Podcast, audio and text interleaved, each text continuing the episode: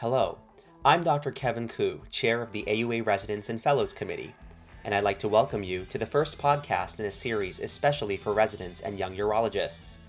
Today's episode features a panel discussion presented at the AUA 2018 Residents Forum about public policy and advocacy in urology. The panelists are Dr. Christopher Gonzalez, Chair of the AUA Public Policy Council, and Dr. James Dupree, the AUA Gallagher Health Policy Scholar. The theme of our forum this year is doing good and doing well, finding your way as a urologist. We hope that the sessions and the speakers today will help you think about the steps that you can take now and in the future to empower yourself and to become advocates for your colleagues and your patients during residency and beyond. Our first session is about public policy and advocacy in urology. I'm pleased to welcome Doctors Christopher Gonzalez and Jim Dupree to discuss advocating for our patients and our specialty. Dr. Gonzalez is professor and chair at Case Western Reserve University. He's also chair of the AUA Public Policy and Practice Management Council. Dr. Dupree is assistant professor at the University of Michigan, where he is director of the Michigan Value Collaborative. He is also the 2017 AUA Gallagher Health Policy Scholar. Please welcome Dr. Gonzalez and Dr. Dupree.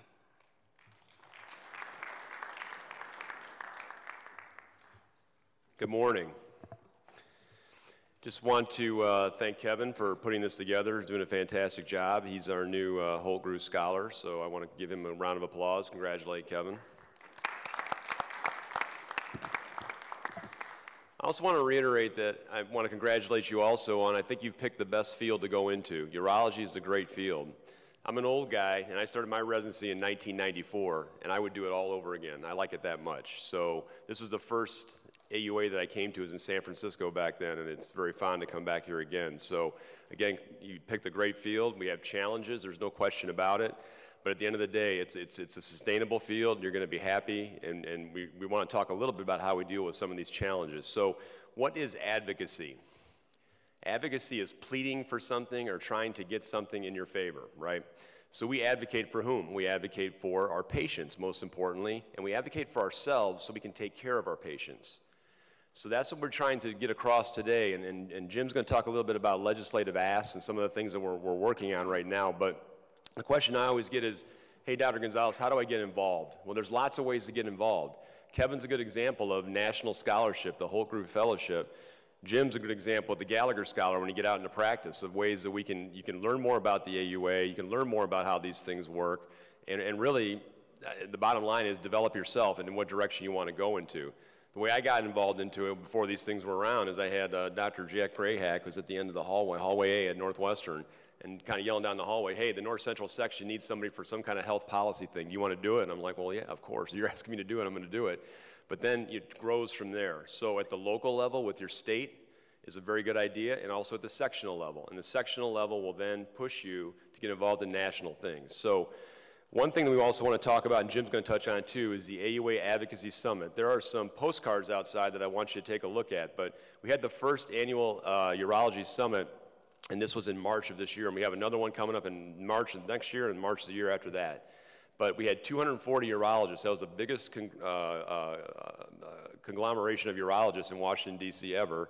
And we had a lot. We had 15 different surgical specialties along with urology. We had patient advocacy groups, and all eight AUA sections were involved. The thing I like about the 240 people that were there is 40 were what we would call young urologists. So students, residents, fellows, and also uh, uh, some younger attending. So that was fantastic. So one out of every six was a young urologist. And they were sponsored by either their section or by the AUA. So we had a matching program where if the section wanted to sponsor you, they would send you, and then we would say, okay, we're going to send another one on top of that. So again, getting involved at the sectional or state level is the way to get involved in this. And, the, and Jim's going to talk a little bit about the summit, but it was a home run. I think it was fantastic. I think we learned a little bit how to advocate. We went up to the Hill, made 200 different visits up on the Hill added 18 co-sponsors for some of the bills that we're asking to uh, have legislator support. So really, it was a good, a very good thing. I'm going to talk a little bit later about this at a plenary session uh, about the summit, and just the feedback we got was fantastic. And the feedback from you as residents is what we got was really what keeps us going. So the last question I always get is, does advocacy work? And the answer is it does work. We've had a lot, there's a lot of things that we're involved with, but there's a lot of things that work. So you think about USPSTF. They were telling us not even a year ago, don't screen anybody for prostate cancer.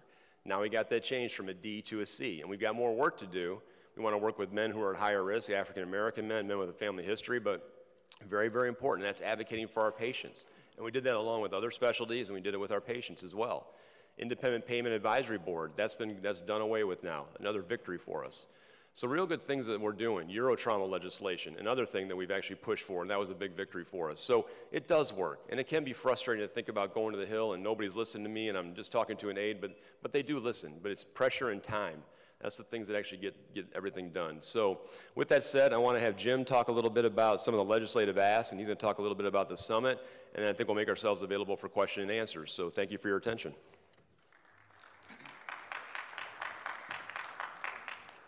So, um, thanks to Chris, and obviously thanks to Kevin for putting this program together. Um, this is designed, despite the buffer of five or six rows here, uh, to be a chance for you guys to ask questions to us and talk to each other. And so as I kind of go through some of the priorities, I would encourage you, please, like if something, you know, catches your interest, come up to the mic and ask and, or come and talk to us afterwards. So my name's Jim Dupree. I work at the University of Michigan. I'm a urologist. Um, you know, I like the way Tom used his story to kind of introduce uh, himself to the, to the room here, and I'll tell you mine and how I ended up, I guess, ultimately here today. In large part, it's because during residency, I kind of had an interest in something that I didn't really totally know what it was. I knew I kind of liked learning about stuff that was happening in DC. I was not a formally trained health services researcher. I had no sort of formal background or training in public policy or health policy. Uh, but I knew it was kind of a curiosity or an interest of mine. And I happened to be in residency with, with Chris Gonzalez, who was one of my faculty members. And um, he was writing a paper, and he sort of knew I was kind of interested in something. He's like, hey, Jim, you want to help me write a couple paragraphs for this? And you know, the best advice I can give to any of you that are curious or interested in these topics is just say yes to those opportunities. You know, they may start small, they may start with just a couple of paragraphs, but the couple of paragraphs leads to a paper, the paper leads, you know, to an application to uh, fellowships later. Um, it leads to then being invited and available and around um, for serving on a committee. A committee that may appear local or regional can eventually grow to something that you're involved in nationally. So, you know, just saying yes, doing a really good job when you to whatever it is that you say yes to are great ways to start and get involved in this field.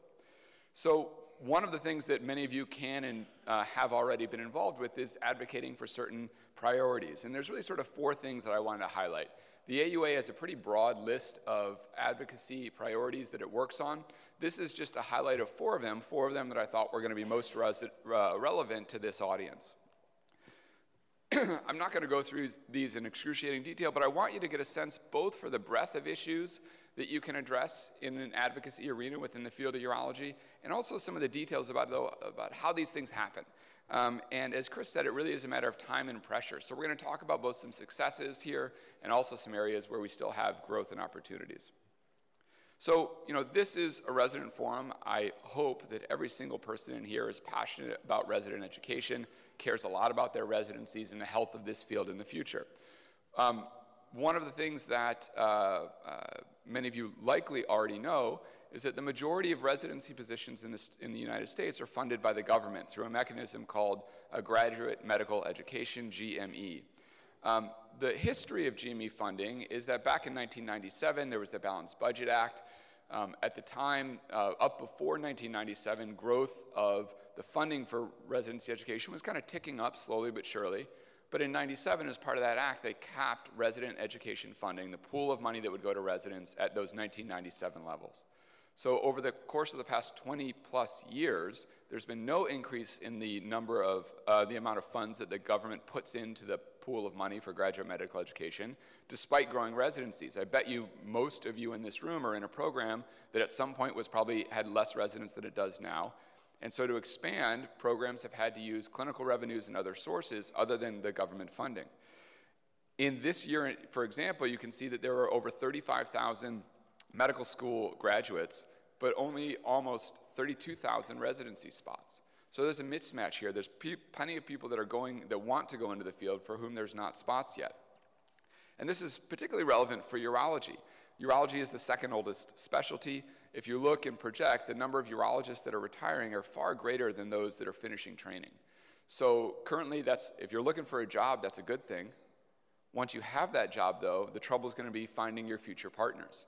So this is an issue that, again, if you're going to be going into, let's say, academic medicine, you're going to care a lot about the health of your residency. If you're going into private practice, you're going to care a lot about your ability to recruit and retain future partners. And so training our field is incredibly important. The work that's being done at a federal level to try and address this is a, a, bill that's been introduced both in the House and the Senate called the Resident Physician Shortage Reduction Act. It was introduced uh, almost a year ago now, and the, if approved, if passed, it would increase residency slots by about 15,000 over the next five years. Um, in particular, and this is a really important part of sort of the advocacy that the urology community has done, about half of those spots would be dedicated for underserved specialties like urology. And so there would be an expansion in the number of urology residencies in the US.